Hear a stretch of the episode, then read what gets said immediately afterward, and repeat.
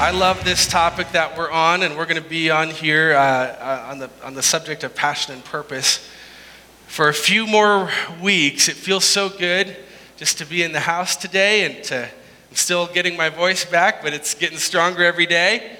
And we're talking about, I believe, one of the most important things in life when we talk about passion and purpose. You know, when we start asking the questions, what are we here for? And so this series that we're in, we're going to be in for a few weeks together, is called Passion and Purpose. And what we're trying to do is answer the very basic question of life, which is, what is God's will for my life? What does God want me to do with my life? And am I doing the right thing? And am I on the right track? And am I investing my life in the right way? Is my life making a difference on earth? And so I think the enemy wants to put us into this mentality that to find God's will, you have to be uber smart. Or, you know, it's kind of like we talked about a little bit last week, if you're here, finding the needle in the haystack, and you'll probably never find it because God's going to send you on some crazy journey through life. But that doesn't sound like the good father that I know. It doesn't sound like him. A good father and a perfect father wants you to know why you're alive. And so we're answering the basic questions today. What is God's will for my life? Like this. God's will for all of our lives, and you have to kind of back up and regain our momentum if you missed last week, but God's will for all of our lives is to know Jesus and to make him known. Amen? Amen. This is God's plan for you. This is why you're alive. Primarily, God didn't design you to simply do a job.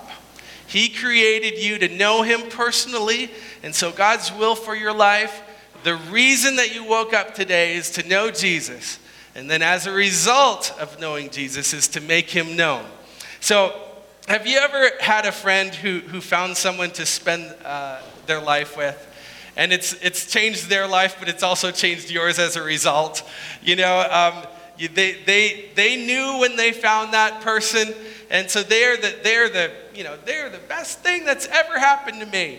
And you know, so when you're around them, immediately, not only was their life transformed by this person that they found, this romantic interest in their life, but in fact, they're transformed, but so much at some point it gets to be, even in your life, you said, well, I'm really tired of hearing about Daniel. I've heard about Daniel quite a bit, thank you very much, you know, because that's all they could talk about, right? And they can't help it because you get around him and they're like, he's the best thing ever, right? He's the most amazing thing that's ever happened to me. He's amazing. He's beautiful. He's smart. He's strong, but not too strong. He's sensitive, but not too sensitive. You know, and he's got a job.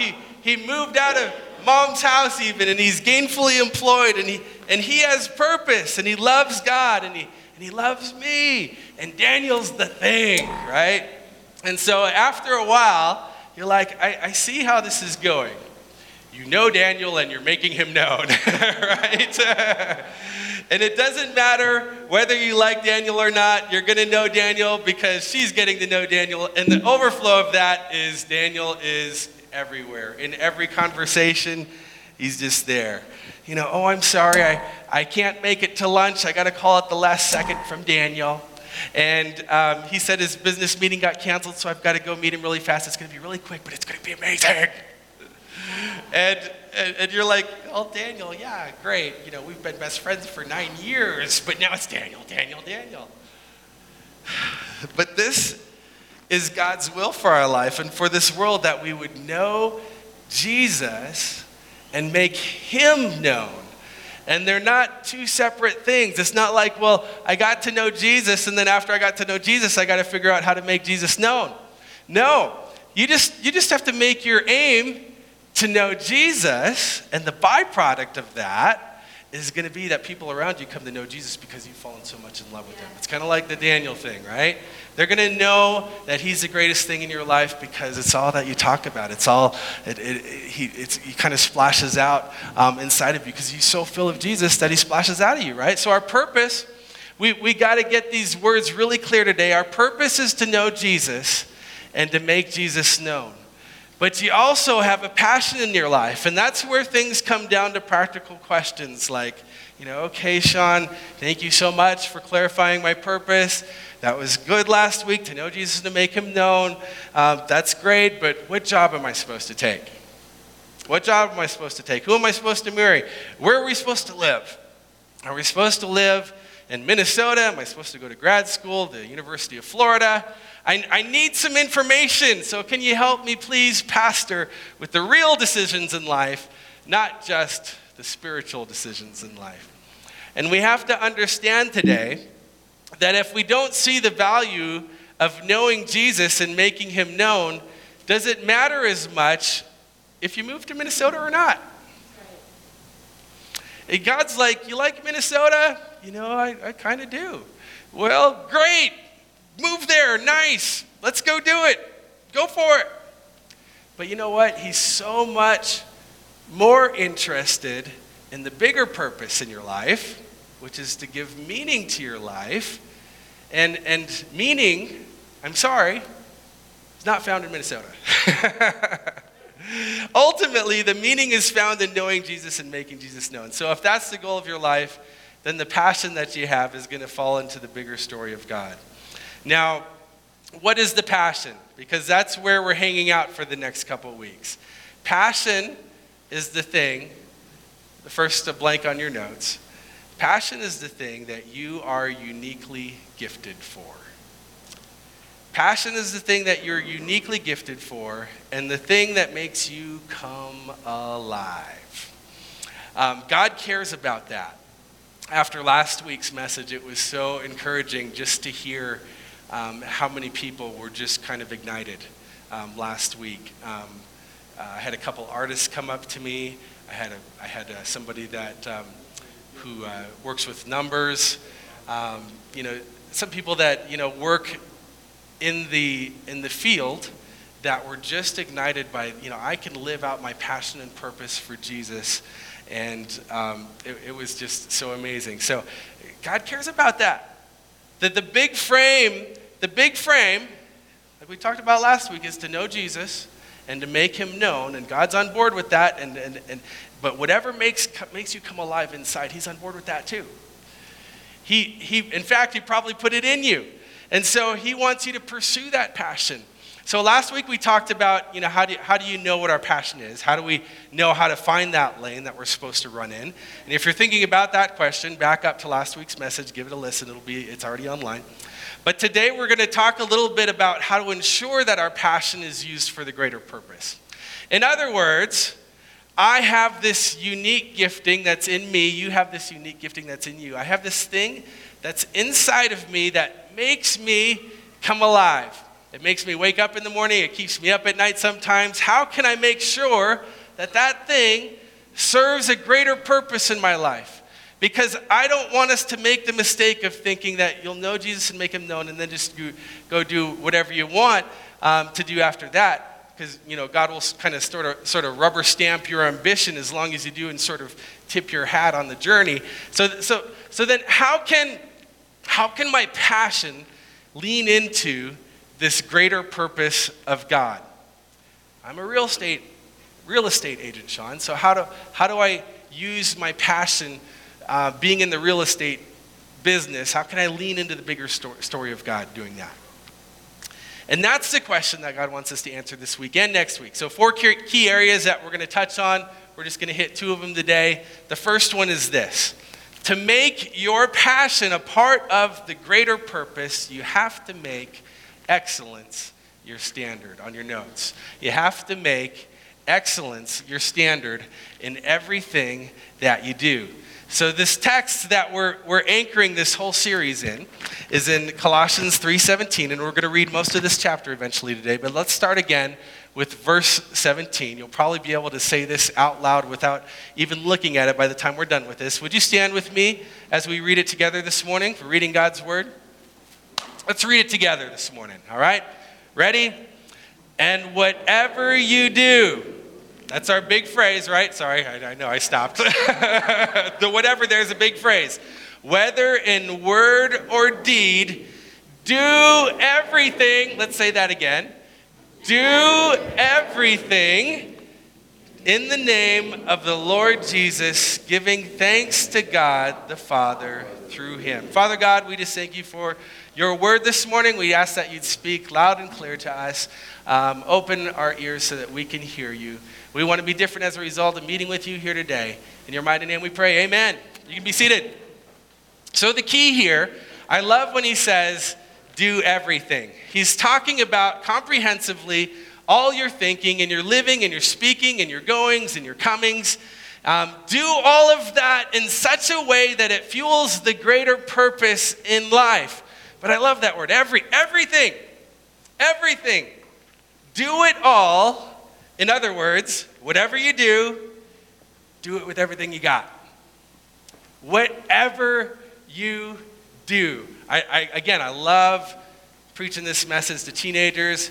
Doesn't matter if you're working at McDonald's, if your first job is delivering papers, do it with everything that you've got. How many of you know a generation that it just seems like they were wired that way and they work hard and they work to the bone? We need to instill some principles in our young men and women, and this is scriptural. This is that we need to do things with excellence. We need to do it with everything. This is something I was talking about last week. This is a verse you can hang your hat on. You can wake up to this one every morning. I'm going to do everything that I do for your glory and for your excellence today. I'm going to do it the standard of excellence. So whatever you decide on, this is my passion. This is what I'm uniquely gifted at, and this is what makes me come alive. And I'm going to do that in such a way that Jesus would be known in this world. So once you decide that he's saying to go for it with everything you've got, another way of saying it, make excellence your standard and settle for nothing less. Settle for nothing less than that. And that's how you're going to ensure that your whatever leads to a bigger purpose and to a bigger story. So Daniel in the Old Testament is such a beautiful example of everything that we're talking about today. And so this is the part of the story that comes after these very skilled young men. They're taken from Jerusalem into captivity in Babylon by Nebuchadnezzar.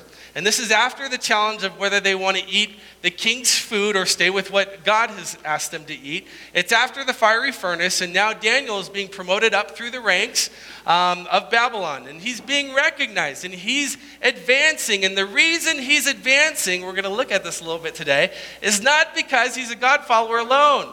Notice that. It's because he's an amazing person and a very skilled worker. So let's read this. This is what it says about him. Daniel chapter 6, verse 3. It says, "Then this Daniel became distinguished above all the other high officials and satraps because an excellent spirit was in him." An excellent spirit was in him. "And the king planned to set him over the whole kingdom." So immediately today, we see what we're all hoping for, which is, I want to be great with what I'm gifted to do and what makes me come alive. And so if I'm great at that, what I'm gifted to do, and it makes me come alive, surely that's going to be recognized at some point, right?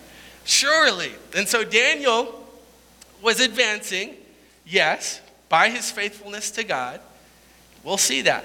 But mostly, he was advancing because of the quality of his work. Excellence was his standard. And this was the case with Daniel from the beginning. Daniel made the cut. So when they came from Babylon, it says they cut off the top, the most gifted. And so he made that first cut, the most noble, the strongest of the bunch, and they took him into captivity. So on the first cut, Daniel made it. It wasn't even a question. He made it. You didn't want to go to Babylon now, but you also didn't want to not be good enough to go to Babylon either. So, all you guys, you're going to come with us, and you're going to come into captivity, into Babylon, and all your gifts are now going to be used to build up the Babylonian Empire. Oh, but all the rest of you, you can just stay in Jerusalem. So, they weren't smart enough. They weren't skilled enough. But Daniel made the first cut. So it's sort of this double-edged sword thing that's happening there. Daniel had this God-given exceptional abilities, and he was already tapping into his potential here. But the second thing I love that we're going to see about Daniel is that he never lost his why. He never lost the big story. So last week, we said, if you'll remember, we were quoting A.W. Tozer. It's not what a man does that makes his work matter, paraphrasing just a little bit. It's why he does what he does that makes his work matter. And so, here's the thing today. Don't lose your why. Don't lose your why. In other words, you don't get extra credit in heaven for working at a nonprofit versus working at a financial institution. You get credit in heaven for why you work at the nonprofit and why you're leveraging your gifts in the financial institution or the coffee shop, right? And so, and if you're working in the nonprofit because you're trying to work out your own sense of self-worth, and if somehow you're trying to maybe just prove to the world that you can do something for the world by putting other people in front of you, then your motive isn't really great. Your motive isn't great to start with. It's self-serving. Now, if you come in the financial institution because you realize God gave you a unique gift, you can count forwards and backwards and stack numbers like nobody's business. And that thing makes you come alive. I can't even imagine it, but you wake up in the middle of the night and you're thinking, you're thinking numbers. And you are moving through the ranks in all the world about all the profits, and you're making the profits because you're smarter, and you've worked your way up through the ranks, you've studied, you're smarter than everybody else, maybe even in the field, but the way that you're doing it is completely different than everybody else. And you wake up in the morning and you say, God, I want to be a light in this industry that you've called me to, and I want to be a light in this banking sphere that you've put me in. And so then you're on the right track. You're totally on the right track, and you actually may be capturing more meaning day by day than the person working in the nonprofit space. And it's not about what you do, it's about why, ultimately, that you do it. Daniel never lost sight of his why. He wasn't convincing to the king of Babylon because he was a follower of the living God. No, he proved to be a child of the living God because of his exceptional quality of his work. Isn't that interesting? Even in the very first chapter, these guys arrive in Babylon and they're put into this regimen. You know, the regimen was you eat from the king's table. We're going to give you the best of the best. The best meats, the best wines. And that was great, except it didn't line up with what God had asked them to do and what God had called them to do. So Daniel came up with a plan. And he goes quietly to one of the leaders of the intern program and he says, look, we can't eat from the king's table. And that guy says, yeah, everybody eats from the king's table. And so Daniel says, can we make maybe just one little side equation here? What if you give us 10 days of doing it the way our God wants us to do it, and everybody else in the program can do the 10 days eating from the king's table? And then we'll just see where we end up at the end of the 10 days. And so the guy says, well, I don't see what I have, to lose in doing that. So he agrees to it, and Daniel and these other young men, they eat vegetables and they drink water for 10 days. And at the end of 10 days, they're all kind of put in this lineup. They line them up across and in front of the intern guys, the team leaders here, and the guy in charge says, look, you guys are bigger, you're stronger, and you're better in every way than all these other guys that are eating the best from the king's table. The choicest meat, the finest wine they're having, and you guys are definitely the best of the best. And so you're moving on. You make the first cut, you keep on going, and you can keep eating and drinking whatever you like. It wasn't him going to the leader of the program saying, well, I'm a believer and I've got some issues with this. It wasn't like that. He wasn't like, I'm not going to do it. It's against my beliefs. No, he said, let's put God to the test and let's see what will happen if the equation looks like me striving for the best and then God supporting the rest. I'll just do my best to do what he's called me to do, and God will take care of the rest. And I'll do the best at what he's called me to do. And God came through. And at the end of the day, they didn't get advanced because of their belief in God. They got advanced because they looked better and they were stronger than everybody else that was in the room. And so this sounds a little bit like we're turning church on its head today, and the reason it does is because we are. God wants to release you into your passion. But before he can release you into your passion, he needs to reframe your purpose, that bigger purpose of your life, to know him and to make him known. And then once you start traveling down those roads, you're going to learn real fast, well, it's tough to make the cut in the lane that I want to run in sometimes. And I've got to regroup and make excellence my standard and be the best in everything that you've called me to do, to know that there's no distinction between the sacred and the secular. It's not the what, but it's the why. Then you've got to commit to a whole new way of life. I want to recommend to you, if you're buying into what the scripture is saying this morning, that I would encourage you to take 30 minutes this week and read an essay called Why Work. The essay is written by Dorothy Sayers. She was a playwright in another area. This was written in 1942, coming to the close of World War II. It's one of the most revolutionary ways to think about the things that we do every day. And it's totally based on the lens of seeing things God's way. I love it. And so Why Work is what the essay is called. You can find it anywhere online. You can Google it. It's also going to be attached to the sermon when it goes up online on our website later this week. But she opens up the essay, and it's about 12 pages. So if you're going to want to wrap your mind around that, a good 30-minute focus. And you can digest what she's trying to say, but it opens up with these words. This is what she says. I've already, on previous occasions, spoken at some length on the subject of work and vocation. I have vacation written on my notes here. What? Vacation on the mind. Summer's coming, right? So let me start again. I've already, on previous occasions, spoken at some length on the subject of work and vocation. What I urged then was a thoroughgoing revolution in our whole attitude to work. I asked that it should be looked upon not as necessary drudgery to be undergone for the purpose of making money. Does that sound familiar from some people you know when it comes to them talking about their work? Sound familiar? 1942, 2019. Kind of sounds the same for some of us in some ways. I'll keep on reading. It says, my job is necessary drudgery that I undergo for the purpose of making money. So the essay continues. Not as a necessary drudgery that I undergo for the purpose of making money, but as a way of life in which the nature of man should find its proper exercise and delight, and so fulfill itself to the glory of God. There's the purpose.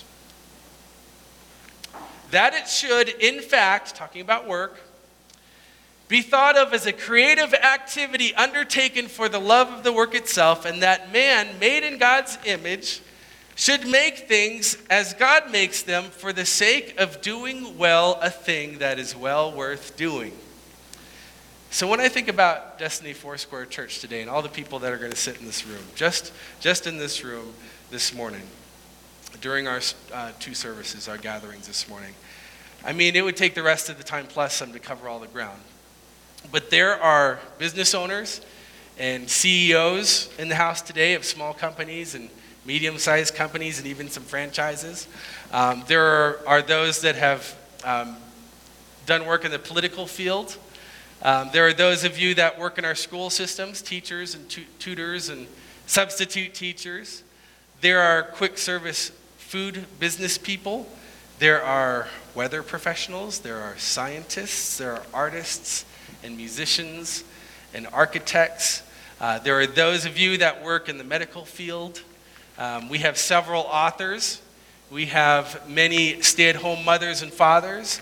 We have technology geniuses. We have numbers gurus and bankers. There are engineers, and the list goes on and on and on today. That's who's at church today. And you're like, well, you didn't name my thing. I know, because we've only got a limited amount of time. But you get the idea. So here's the question today, and it's a big question. Do we need all of you to stop doing your passionate work and start doing some come-to-church work? No, absolutely not. So, but it's the question that some of us ask so that I can be a meaningful contributor to the grand purpose of God. And the answer is 1,000 times no. 1,000 times no. I'm going to continue saying it just like I did last week. Dorothy Sayers, I want to continue reading what she says. She goes on to say, listen to this. The church wastes time and energy and moreover commits sacrilege in demanding that secular workers should neglect their proper vocation in order to do Christian work. Is that a resolving attention for anybody in the room this morning? Like, I'm out here killing it in my sphere, but I feel like this little thing inside that this has to be really meaningful in the kingdom of God, and I should quit the sphere and I'm going to do something inside the church or in the church world, and that's where the meaningful stuff happens. And she's addressing this head on in such a powerful way. Says, should we demand that you neglect the proper vocation in order to do Christian work, by which she means ecclesiastical work or work in the church? And here comes the phrase. Here's what I want you to remember from Dorothy Sayers today. The only Christian work is good work well done. I'm going to say that one more time, because Christian work isn't defined by working at the church.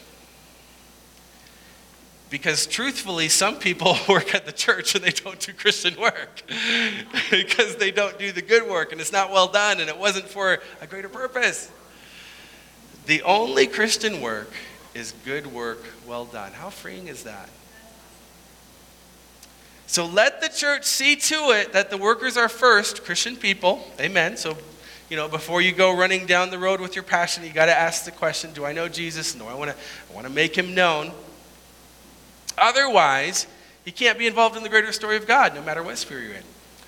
See to it that the workers are Christian people and do their work well as unto God. Then all the work will be Christian work, whether it is in church embroidery or sewage farming. I love that.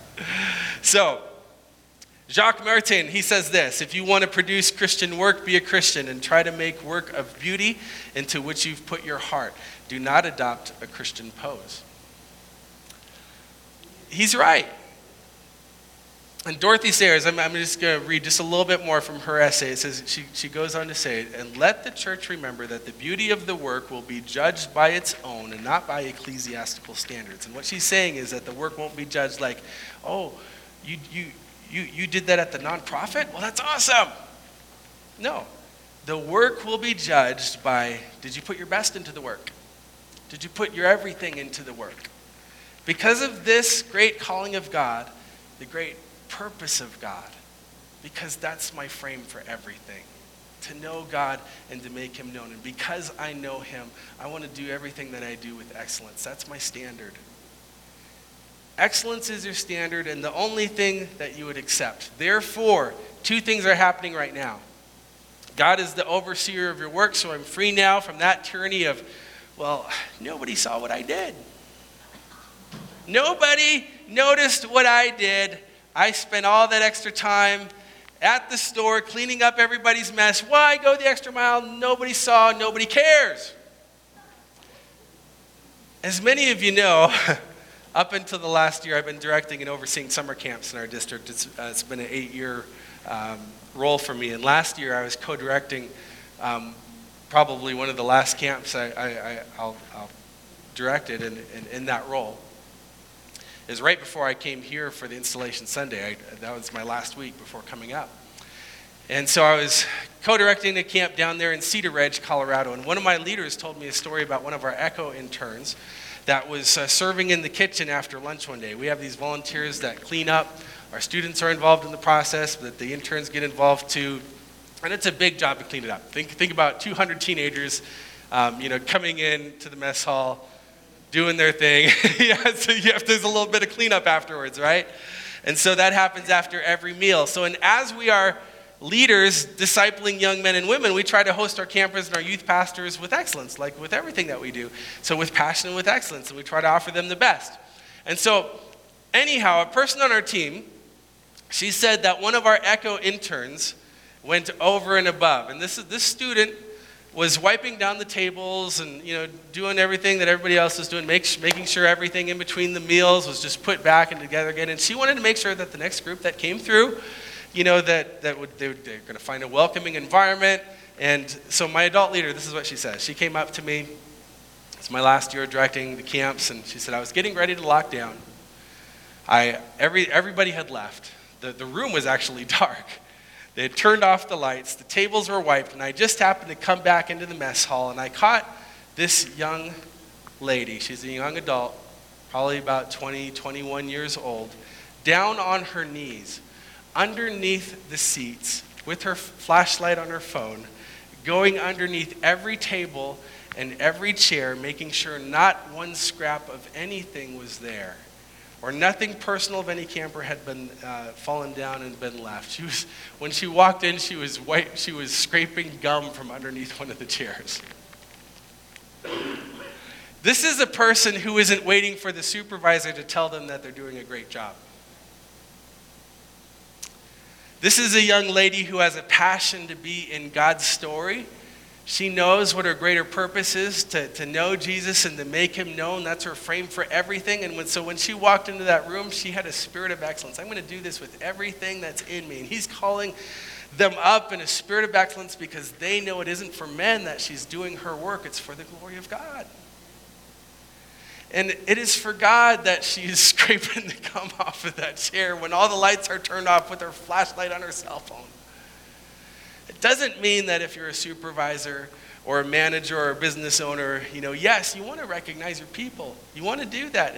If you're a, you don't want to not do that. If you're a coworker, you want to celebrate your coworkers. But this takes away the pathway of the enemy that says nobody sees what I'm doing.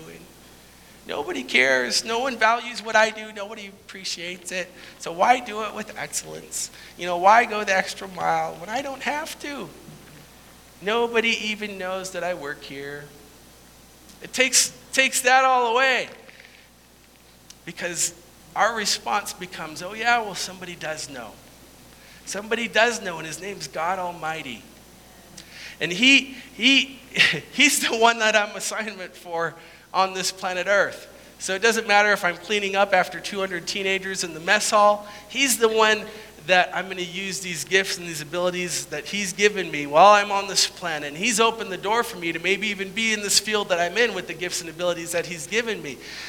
So he knows I work here, and he's going to be the one that evaluates my work overall and at the end of the day. So Paul, after Colossians 3:17, he comes and breaks it down into this relational context. And he says, husbands, this is what you need to do. He says, wives, this is what you need to do. Children, this is what you need to do. And then he addresses the culprit of the day. And he says, slaves, here's how this applies to you. Now, when he says this, just to make it totally clear, neither Scripture nor Paul nor the Bible is condoning slavery. Some newer translations even use the word employee here. He's acknowledging that some of you are processing what God is saying in a job or situation that is not of your own choosing. Okay? And so this can still apply to you, i.e. Daniel in Babylon. And he says, slaves, here's how it'll apply to you. Here's how you get set free by this thinking. You're not working for your master. You're not working for the big guy, the boss. You're not here because of your master. You are here working for God. Whatever you do, Paul says, work heartily. There's that whatever word again, that big frame for everything. It came back again this week. Whatever you do, work heartily as for the Lord, not for man, knowing that from the Lord you will receive the inheritance as your reward. What a revolutionary way of thinking. If I go to work knowing that, I'm not just getting evaluated whether I get a raise or a promotion or stay with the company in the transition or get moved up to a different area. I'm going to get evaluated on this work today by the one who put me on earth on assignment for his glory. That takes away the tendency to let that negativity creep in, stealing my joy because nobody sees what I'm doing. So I got joy today because God sees what I'm doing, and I'm doing it joyfully because he sees it. But it also puts that extra layer on everything we do of us wanting to say, man, I want God to be seen in my life, and therefore item number one on my list is to make excellence the standard of my life. Okay? So I believe that simple idea right there could be the most revolutionary evangelistic effort for the church, starting tomorrow at 8 o'clock when you clock in. Okay, let's keep going. The second thing is that you have to be distinct. So your work has to stand out. But you also have to stand out. So let's take a moment, because I think it's helpful to see the context of the verse that we're putting our anchor in. We'll run through this pretty quick. Colossians 3, verse 1. Let me read it for you. Christ's resurrection is your resurrection too. That is why we are to yearn for all that is above. For that's where Christ sits enthroned at the place of all power, honor, and authority. Yes, feast on all the treasures of the heavenly realm and fill your thoughts with heavenly realities and not with the distractions of the natural realm. Your crucifixion with Christ has severed the tie to this life. And now your true life is hidden away in God in Christ. And in Christ himself is seen for who he really is. Who you really are will also be revealed. For you are now one with him in glory. In his glory. So this is a big statement to think about sometime this week. In other words, the MVP of the story is not me. The work that I'm doing, the glory, it's not for me anyways. But I know him, and I'm linked to him, and I'm in him, and I'm going to partner with Jesus so that when he comes and he has the parade for being the Super Bowl, champion MVP of the Super Bowl game, and it's in front, he's in front, and he's on the float, and he's riding in the parade, and he's holding the MVP trophy and the Super Bowl trophy, and there's millions of people. I'll be in that parade with him. I'll be in that parade so that the parades are all going to be for Jesus, but I'm going to be in that parade with him. And when he appears, I'll appear with him in his glory. So if I make the purpose of my life to know him and to make him known, when he is on display, I'm going to be in that story. So then verse 5, Paul brings it all down to the nuts and bolts. Live as one who has died to every form of sexual sin and impurity. Live as one who has died to diseases and desires for forbidden things, including the desires for wealth, which is the essence of idol worship. When you live in these vices, you ignite the anger of God against these acts of disobedience. That's how you once behaved, characterized by your evil deeds.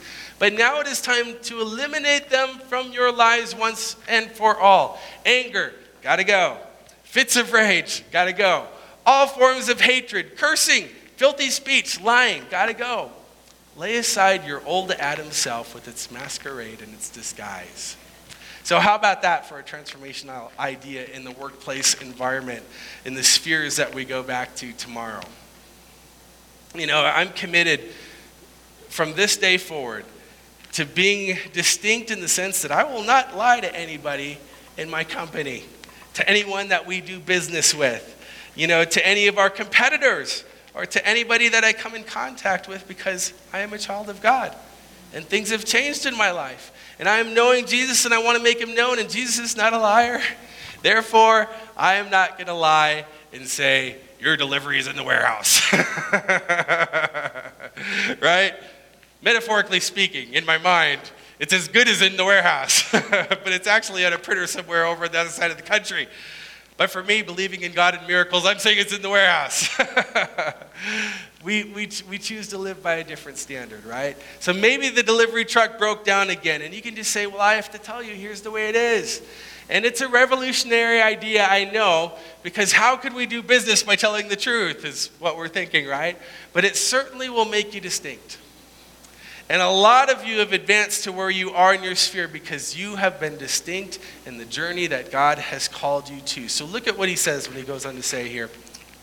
For you have acquired new creation life, which is continually being renewed into the likeness of the one who created you, giving you the full revelation of God.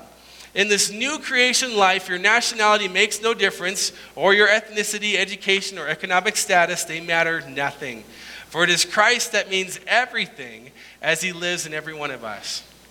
You are always and dearly loved by God, so robe yourself with virtues of God since you have been divinely chosen to be holy. Be merciful as you endeavor to understand others and be compassionate, showing kindness to all.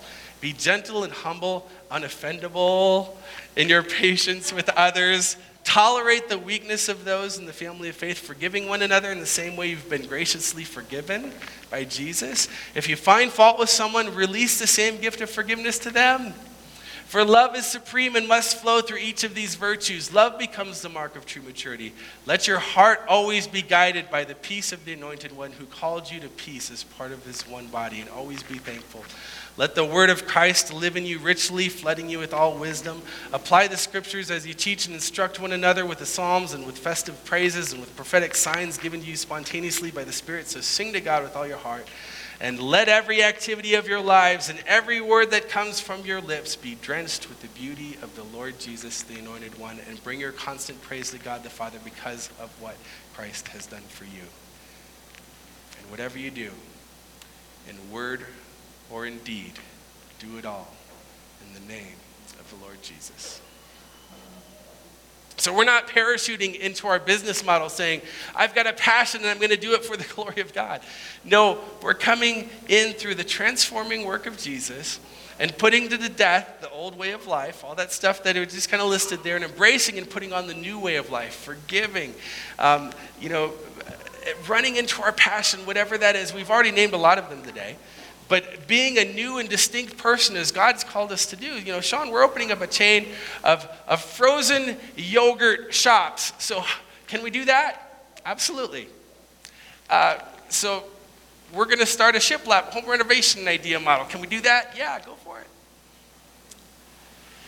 My passion is to be on television. Well, great, go for it. Knock yourself out. But you're not automatically going to make a difference in the greater purpose of God just because your business grew or you got promoted or your model worked or you got raised or you got on TV or you got on Dakota Magazine or you got in the Rapid City Journal or you got recognized by the media organization that recognizes your sphere. You're going to be able to take, you're not going to be able to just check the box when those things happen. You know, I'm making a difference in the world just by succeeding at that level. The difference that God is calling us to make in the world is by being distinct. And you've heard it said, people will forget what you said, and in some cases what you did, but they'll never forget the way that you made them feel. You've heard it said. And so you can go straight up the corporate ladder. You can have passed everyone on the way, think of you as a selfish, self-focused, insolent person and miss the opportunity that God gave you as you went up to lean into the bigger purpose. You make your what, whatever that is that God's called you to do, count by being different, by treating people differently, by investing your profits of success differently, by reflecting your success differently, so integrity becomes the norm. We'll close and we'll park here. But I want you to hear this again in the life of Daniel. This is a guy that had his plan turned upside down. He never asked to be hauled off to Babylon, and he never asked to work for a godless kingdom. He never asked to be put in a position of building up something that wasn't even in his mind maybe of eternal value. He just knew that God planted me here, and I only know that excellence is my standard. But I also know that being distinct, that's my calling card. And so I'm going to be me no matter what. And so once the favor came on him, don't miss this. Once the 120, satraps, they understood of the three administrators, Daniel's the one that the king has his eye on, and he's going to get promoted to be in charge of this whole thing because of his excellent spirit. He's the one who's going to go to the top. And they were like, we can't have that. And so this is what it says following. It says, then the high officials and the satraps sought to find ground for a complaint against Daniel with regard to the kingdom.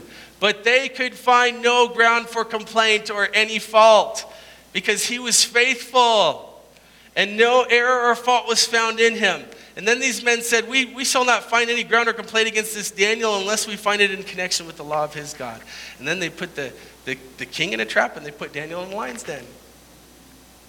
Wouldn't it be awesome to have it said about us that they couldn't find any basis based on character to say anything about any of God's people in the spheres that we're in? Amen? So they had to come up with some other plan, if they wanted to move them out of the way. And they will come up with other plans, by the way, to try to move the faithful out of the way. But the difference is made in the way that we treat people, the way that we carry ourselves, the integrity of our lives, the way we invest our profits, and the way that we reflect our success. So if they want to do a special on someone in our church, You know, and they want to put you on the Today Show or interview you in your sphere to be recognized and celebrated. I just want you to know, as your pastors, Deanna and I are going to applaud you all the way there. We are going to celebrate you being celebrated because of the quality of what you've done in the sphere that God has placed you in. And we're not going to say, you know, you need to quit doing that thing and come over here to the church and fold some napkins for the glory of Jesus. You know? That's, you know, church stuff, ministry stuff is important, and we need people that are called to do that too. But please stay in the sphere that God has put you in. Serve the church as God leads you, but do what God has called you to do and make a difference and impact in the world where he puts you. And at the end of the day, when the attention comes, and it's you and I finding a way to say, God is in the midst of all of this. So now, most of you know that I don't follow sports, but I heard this story, and I just wanted to close with this. I heard this story about Trevor Lawrence playing for the national championships, the Clemson Tigers, as a quarterback. And what a crazy year this kid has had. He's considered one of the best quarterbacks of all time. And he gets benched, so he becomes a starter. When that becomes a thing, but it doesn't seem like it phases him. And the team goes on to just destroy Alabama in the national championship game. So it was this big story this year. It's kind of happening in the news back in February, March. So at the end of the day, then this kid says, when he was asked, this is after all of this, when he was asked, you have all this attention, you have all these lights on you, all this focus on you as a freshman. You were in high school last year, and now you're winning this national championship thing. So how do you manage all of that? And this is what he says.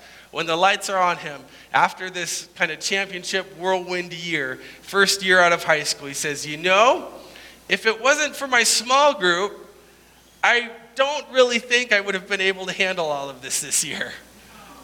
And I was thinking to myself, wow, he's in his Connect group. And look, just watch this little clip. This is just a little clip from the conversation. You took over this team. I mean, there was a lot put on your shoulders. How have you managed the pressure and brought your team to this national championship state?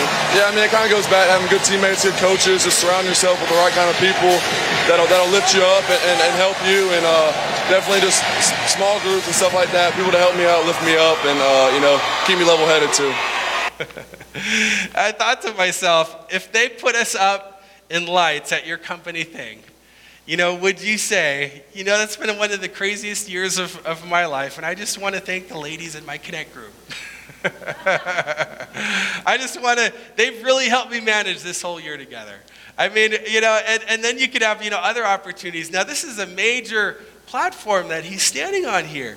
You know, and the light, I just know that when the light shine on Trevor, and there's much more to the story, you can watch more of the clips, but he didn't have to think, you know, how am I going to do this? How am I going to give glory to God in this moment? How am I going to let people know that their biggest story? He was just being who he was. And he just said, I don't know if I would have got through this if it wasn't for my Connect group. The people of God that were surrounding me. And I just want to say, you know, if it wasn't for my small group, I don't know if I would have been there and been able to manage that this year. And this was just a little thing. And you know, well, there's going to be somebody in the room that says, well, he should have quoted a verse of scripture. And he should have referred to Daniel and his sphere of influence. And, you know, he should have given glory to God or given an invitation to people. And because that's what it really looks like to give glory to God. Well, I want to challenge you this morning that no, that's not it. Not all the time. He was making excellence his standard. Just fresh out of high school, he's the top of his game in the nation, playing football, quarterback. And see, you know, that's how this thing happens. He was being a distinct person, being who God called him to be. His work is exceptional work, and Trevor shows us that. And there are two of the four ways that we're talking about over the next few weeks that can make you sure that your whatever is a part of bringing this story to the bigger glory of God. Amen? Let's stand. Father God, we're just so thankful for who you are, for your purposes and your plans for us, God. We want to give you all the glory for everything that we do. Help us to do what we do with excellence, God. Help us to be distinct in who you've called us to be. God, we say we love you, and we want to live our lives for you, for your purposes and for your glory. So whatever that is, as we walk out these doors this morning, we give it to you. If you're here this morning and you've never made Jesus the Lord of your life, I want to give you that opportunity with nobody looking around. This is a personal decision. Later on, there's opportunities to make a public proclamation. That's what baptism is about. But salvation is between you and God. So with nobody looking around this morning, I just want to ask you, is Jesus the Lord of your life? He has so much purpose and destiny for you. He's the same yesterday, today, and forever, so he's a firm foundation for you. We want to give you that opportunity this morning. He loves you like no other ever will. If you're here this morning and that's you, it's not a mistake that you're here. Would you, with nobody looking around, with every head bowed and every eye closed, just raise your hand this morning and we want to pray with you. Raise your hand up high.